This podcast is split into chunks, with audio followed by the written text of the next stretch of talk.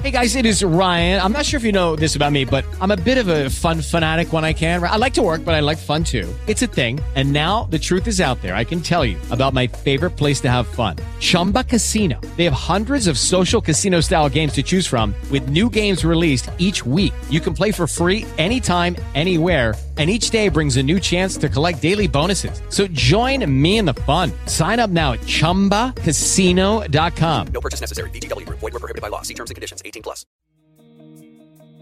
Thank you for joining us for today's show. You can follow us on Facebook or visit our website at beatitudeschurch.org. Beatitudes Radio, empowering people to enrich society. Julie Fry, there are so many reasons why your depiction of this beatitude is my favorite. So many reasons. It reminds me of my own best friend, of course, but it also reminds me of my daughter and her pure devotion to the bonds of friendship. And I know you probably can't see it too well from here, but on their back pockets is a little symbol. It's a Chinese symbol for friend. So if you get a chance, go check out the, the Beatitudes paintings back there, and you'll see that little, little tiny symbol I'm talking about. Blessed are the pure in heart, for they will see God. It's kind of a lofty notion, considering the countless number of definitions of what it means to be pure in heart. Throughout the centuries, Christians can't seem to agree on the meaning of this beatitude. Is it a measure of one's devotion to God or of one's eternal internal character? Perhaps it's our intentionality in living life like Jesus. For me, it's the reward or the promise of seeing God in another person's face if I remain steadfast and true. The French playwright Victor Hugo, he once famously wrote, To love another person is to see the face of God. Perhaps you too find promise in this particular beatitude. As you listen to today's reading from Psalms, pause for a moment and I want you to reflect on its unique insight for your life and what it means to be pure in heart. Psalm 24, 1 to 6. The earth is the Lord's and everything in it, the world and all who live in it, for he founded it on the seas and established it on the waters. Who may ascend the mountain of the Lord? Who may stand in his holy place? The one who has clean hands and a pure heart who does not trust in an idol or swear by a false God. They will receive blessing from the Lord and vindication from God, their Savior. Such is the generation of those who seek Him, who seek your face, God of Jacob. Before Pastor Tony left on his vacation to visit his grandkids in Nebraska, he shared with me that this Beatitude sermon series was so important to him and that he had always, always wanted to do this ever since he started to serve here. So, so much so that he has re- pre recorded his sermon today for us. So I want you to settle in and sit back as we show it to you now on the screen above. The hymn, Rejoice Ye Pure in Heart, is one of my favorites. I love most of all just the, the beat of the music. It's, it's one of those where, because I don't have a great singing voice, I don't have a great tonality in my voice, it's awesome to be able to sing because the majority of people just seem to sing it louder. This last week, as we were looking at the Beatitudes, Blessed are the pure in heart, it made me think of that song. And I looked it up and I found a little bit of information about the author of the words. He was actually a New Testament scholar back in the late 1800s. And he builds this song off of a psalm as well as a verse in Philippians. And his main focus is on rejoicing. So as I was reading about the background of this hymn, the one thing I did not find was how this particular author of this hymn, how he understood the term pure in heart. I, like you, have heard that Beatitudes many a time. Blessed are the pure in heart, for they shall see God. But I really never stopped and contemplated it until this last week. Now, again, I had looked at it, I had read some about it, but I wanted to see it from a new perspective. And as I began my reading and doing my research, all of a sudden I realized that no one could really agree who the blessed that are pure in heart are. They just don't know for sure. So there was three different views that I found to continue to appear as I was doing my reading. And what I would like to do with you this morning is share with you from my least to my most favorite understanding. Now, you have the opportunity as you listen to these three to figure out which one resonates the best with you. Or perhaps this will motivate you to go and look for yourself and discover what that phrase, pure in heart, what it means for you. So let me begin. Number one, my least favorite understanding of pure in heart. It is those who are seen as having separated themselves from sin and sinful desires. They are those who have said, no more. No more sin and no more sinful desires in my life. Now, at first, that may sound positive. But as I begin to research more, all of a sudden I realize that this view of removing sin or sinful desires from your life actually ends up leading to extremes. For example, this idea of blessed are the pure in heart are those who have separated themselves from sinful desires. That was really the popular view in the early church as well as the early church fathers.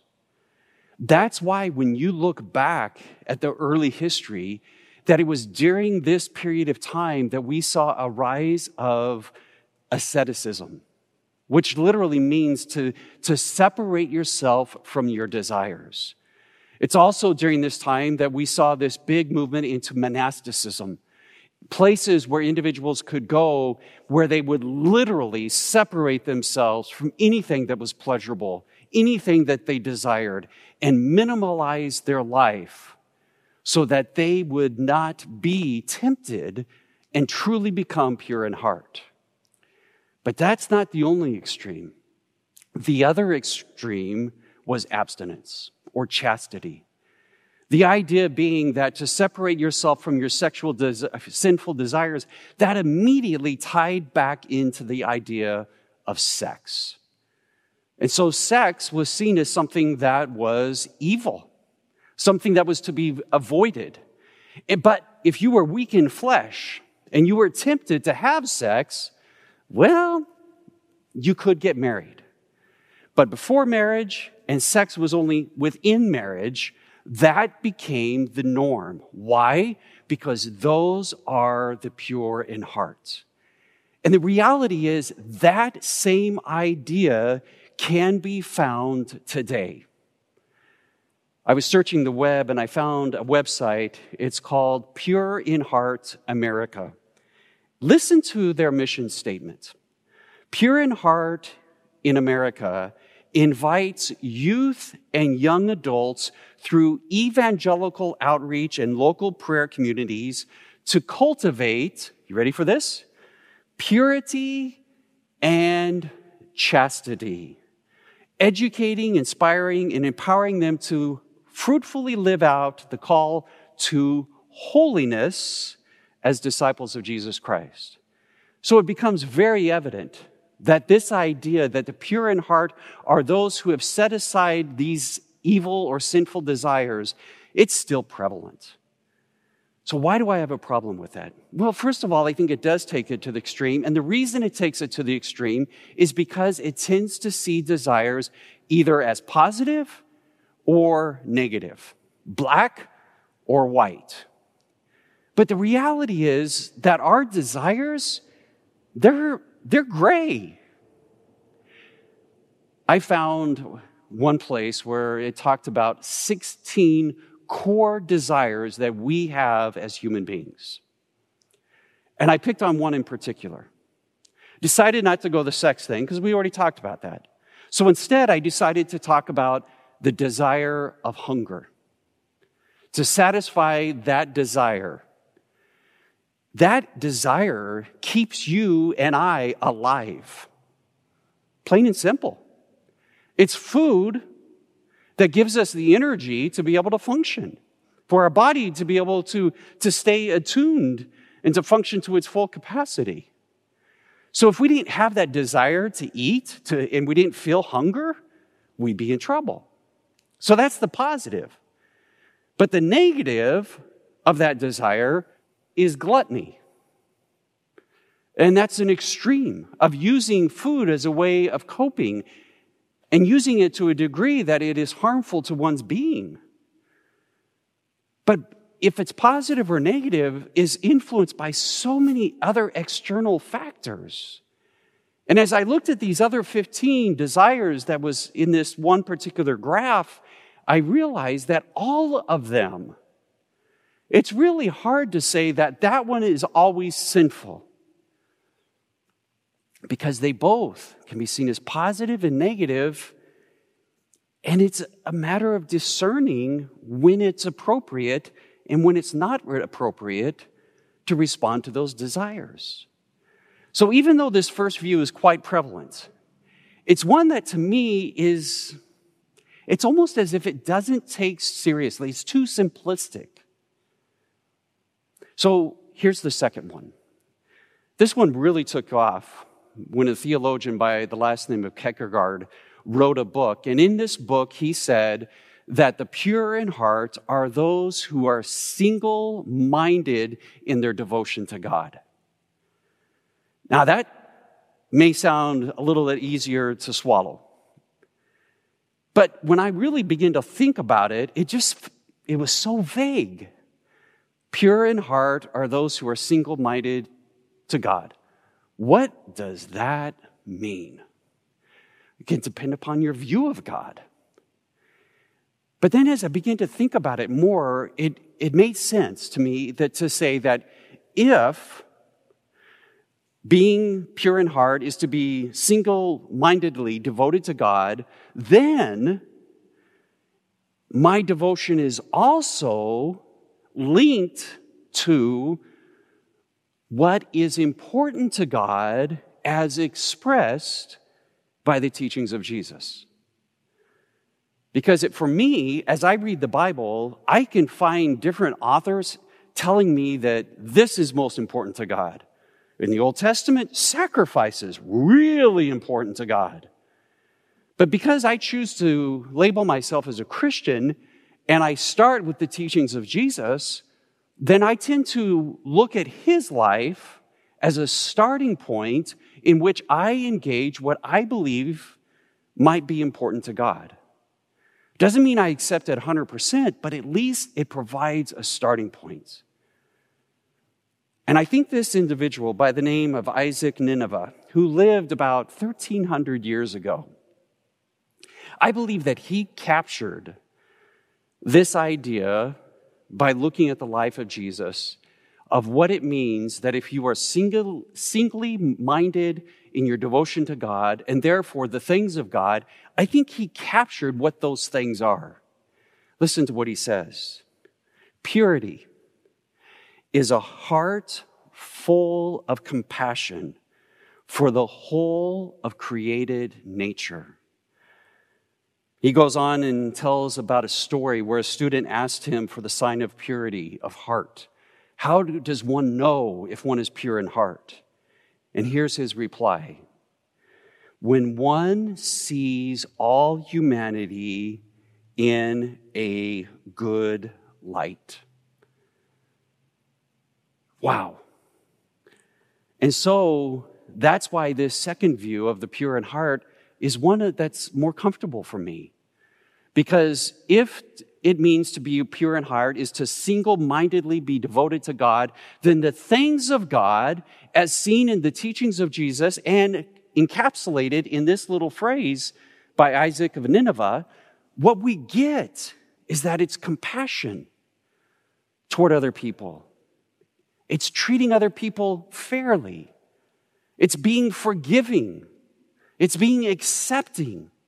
It's being to see other human beings as one sees oneself. That to me makes sense. So I don't have a problem with this second view. But the third view is the one that really pushes me. And that is that those who are pure in heart are those who live a life of integrity. Now, that one I get excited about. Why? Each of us live our lives. We talk about each of us having our own journey. Some individuals live their life intentionally, and others live their life unintentionally. To me, those who live with integrity are those who have taken the time to discern what it is they value about life, what it is within them that they find of value. And then once they have established their values, out of that becomes how they live their external life, how they act, how they treat other people how they talk and how they talk about themselves and other people, how they treat themselves. Because they find a sense of harmony between their inner life and their exterior life, and that is what is called integrity. When how you are on the inside matches the outside. For me, a synonym of integrity could be authenticity. And I think Jesus understood this because Jesus tells us a story one time, a parable, where he talks about and he says that if you look at an unhealthy tree, the unhealthy tree is going to produce rotten fruit. And a healthy tree will create healthy fruit. That's why Jesus could say, they will know you by your fruit. He uses a simple illustration found in nature of fruit trees. And he says, integrity is what is with inside matches what and how you live your life on the outside when you're around other people. And here's what's amazing to me when we take this idea of integrity is that throughout our lives, we continue to grow. And as we continue to grow, our integrity begins to continue to develop and expand. Perhaps right now, you are going through a difficult situation. It might be big, it might be small. But as we go through these different experiences, it shifts our inner life. And it's a way of testing and reestablishing what it is that is really important to us. Some of you perhaps are just on the early stages of your journey. And as you think about how you're going to spend the rest of your life, where you may be going to school, what you might be studying, the kind of job that you're holding, it's important that you make those decisions based upon the values that you hold within yourself. Some of you may be on the backside of life. And perhaps you're thinking, well, it really doesn't matter as much for me. No, no, don't go there. Why? Because how you continue to live is laying down a foundation, a sense of legacy that other people are watching and other people can build upon. It doesn't really matter if you're young or you're old. Integrity, it, it's, it's for everyone. So if that is true, that those who are pure in heart are those who live a life of integrity, then perhaps that last part of the verse makes sense. Blessed are those who are pure in heart, those who live in life of integrity. Why? Because they will see God. Now, again, the temptation for many individuals is to see God is either when you die or the, some people believe in a second coming of Jesus and it's off into the future. Perhaps when you live a life of integrity, you can see God now. You can see the expression of God in life, in everything that surrounds you. A loving action between two people People who are willing to commit their lives to make sure that other people are treated fairly and justly. People being willing to take the time to acknowledge a person who's hurting. Perhaps in all of these moments, we see God being expressed through humanity. Another idea that ties into this is tied into the idea that the pure in heart are those who have tone, vocal tone. That's an example. I didn't know what that word meant. I'd heard about it, but I wasn't sure what it meant. So I did a little research, and then I called our minister of music, Stephen. And as we talked, I realized that tone could be described as the in your voice it's it's almost like a, a color it, it's part of your character and the tone of your voice as you sing is unique to each person stephen said one of the ways to think about it would be that if you heard a flute pay, play a particular note and then you heard a trumpet play that same note. They're both playing the same note, but they sound different. Why? Because of the tone. And so each of us have our own tone. And when we are pure in heart, when we live a life of integrity, that tone is true. What's amazing is that we on Sundays are able to hear these vocalists, each of them bring their own tone. As soon as I'm done preaching, you're going to hear two vocalists sing. Each of them have a very distinct tone. But here's what's amazing is when they can each take their own expression, their own tone, and they allow them to be blended together, that's pure joy to our ears. Because we get to hear this blending of these different tones together. When we hear about the pure in heart, it truly is a blessing. Because when you meet someone who is in, lives this integral, integral life, you meet someone who's real and genuine. You hear their tone. You feel their tone.